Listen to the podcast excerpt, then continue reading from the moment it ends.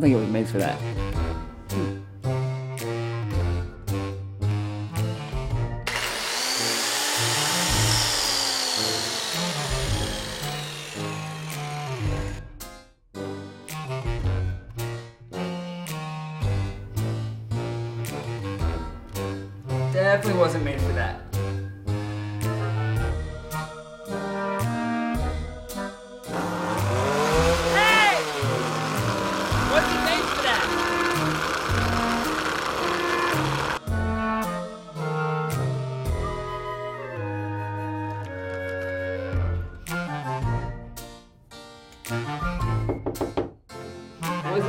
that. Selfie! Dude, wasn't made for that.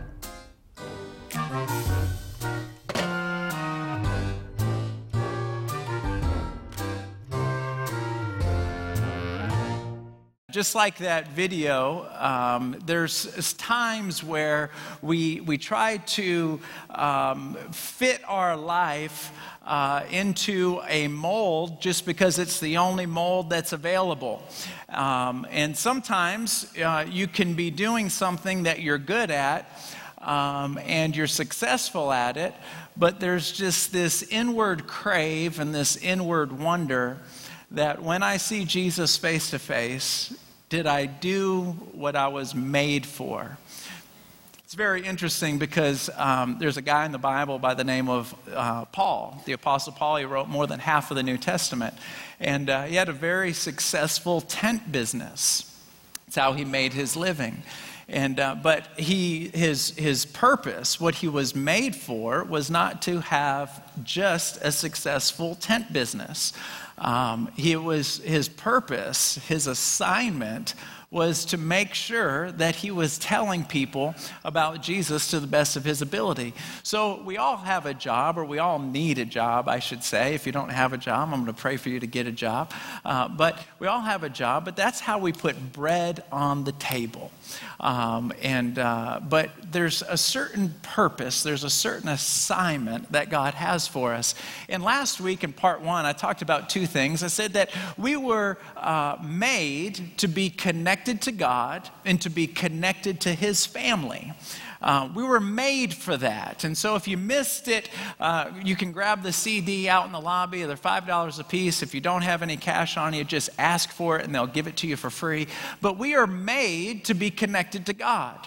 And the Bible says this that uh, if we pursue, if we stay laser focused, on God and the kingdom of God, knowing that we're only going to be on this earth for a short while, that He'll add everything else we need to our life.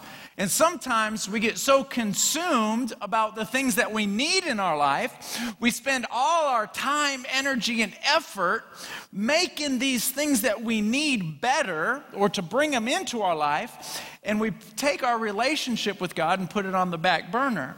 But it's actually the opposite. The Bible says that if we seek first the kingdom of God, if we're laser focused on Him, He'll make sure that the other things come into our life. And so I want to talk a little bit about that. So last week I talked about being connected to God and be connected to His family. Today, I want to talk about two more things. And so, if you're taking notes, I'm just going to tell you my whole sermon in like 10 seconds, but don't leave. To be, to be, to be like Jesus and to serve Jesus. So, everything that I talk about today is going to be on those two points to be like Jesus and to serve Jesus. When God made you, He drew you in the ground, breathed life into you. The primary purpose is so that we would be like Jesus and to serve Jesus. To be like him and to serve him. Now, there are uh, two ways that we become like him. Let me read this in the Bible in 1 John chapter 2 verse 6. It says, "Anyone who says he is a Christian should live as Christ did." Now, how in the world do you and I become like Jesus? That feels impossible. Impossible. If you were to live a day in the life with Frankie Mazzapica, I've got Italian blood inside of me, and so I usually shoot and then aim. I, I, usually get ahead of myself and then back up and go, What did I just do? That's my whole life. If you talk to me in the lobby, you're going to see this little raw spot on my skin right here between my eyes because I've done this a million times. Oh my God, what did I just do? What did I just do? My, my, I need lotion just for that spot right there. What did I just do? What did I just do? My whole life, what did I just do? And so when I read a scripture that I'm supposed to be like Jesus, I go, Tell me another joke. Tell me another joke. Okay, so a horse walks into a bar. That's where that's where I'm at. And so there's two ways that God kind of comes into our life, gets into our world to make us like Jesus. And the first thing is he uses trouble. Anyone have any trouble this morning? Oh, yeah. Oh, yeah, we got some trouble. The Bible says this as long as you're in the world, you're going to have trouble. In the very first book of the Bible, God told Adam and Eve in the garden, said, Take dominion over the earth. In other words, there's a snake coming. All right, take dominion because the snake came and tried to deceive them, and, and, I think most of you guys know the story. But when trouble comes, that's when God starts molding our hearts and molding our minds. Let me just share uh, a, a thought with you. In, in James chapter 1, verse 2, it says this Dear brothers, is your life full of difficulties and temptations? Then be happy, for when the way is rough, your patience has a chance to grow. So let it grow and don't try to squirm out of your problems, for when your patience is finally in full bloom, then you will be ready for anything, strong in character, full and complete. I'd like to say this that everything is father filtered. Everybody say that with me when I get to three father filtered. One, two, three. All right, one more time. One, two, three. And the last time. One, two, three. God f- filters, your Father in heaven filters everything that comes into your life. No, that's not going to come into his life. No, that's not going to come into her life. No, yes, no, yes, yes, no, no, yes, yes, no, no, yes. And how does he make these decisions? Because he is not trapped in time and he sees you 10 years from now.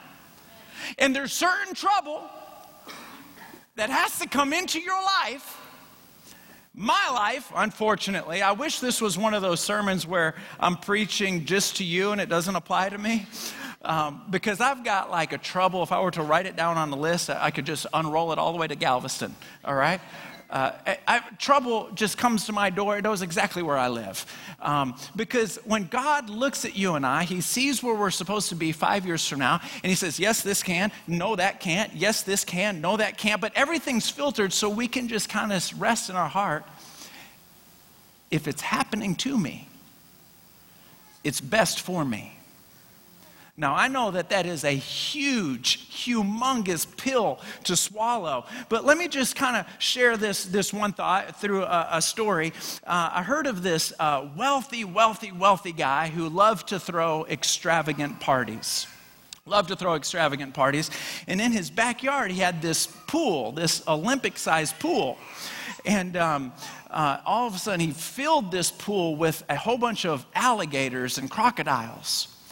And all of a sudden, he got the attention of everybody in his backyard. He said, Hey, hey, everyone, the first person to jump into this pool and swim to the other side and make it alive, I'm going to give you a million dollars. And no sooner than he got that out of his mouth, he heard splash and he turns around, and there is this guy swimming with all of his might. Everyone is freaking out.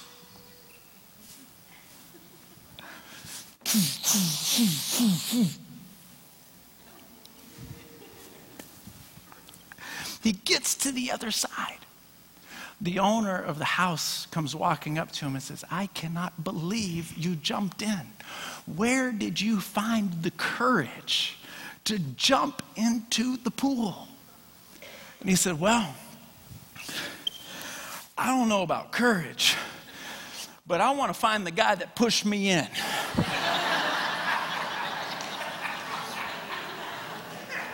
so here he is a millionaire all because some guy pushed him in. Now he's upset. He's mad, but after he calms down and realizes he's got a million dollars in the bank, that's gonna be kind of nice. I just wanna say nobody volunteers to jump into a pool full of alligators. And I just wanna say sometimes the Lord will allow a situation to come into our life to just push us in. And when we get in, this is what we look like.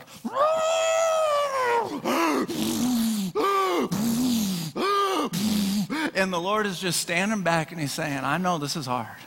I know this is hard, but in about two weeks, this whole season's going to be over. In about six months, this whole season's going to be over. Here's a big one. If you just had a kid and your kid doesn't go to kindergarten until he turns five, in about five years, this whole season's going to be over. If you have kids,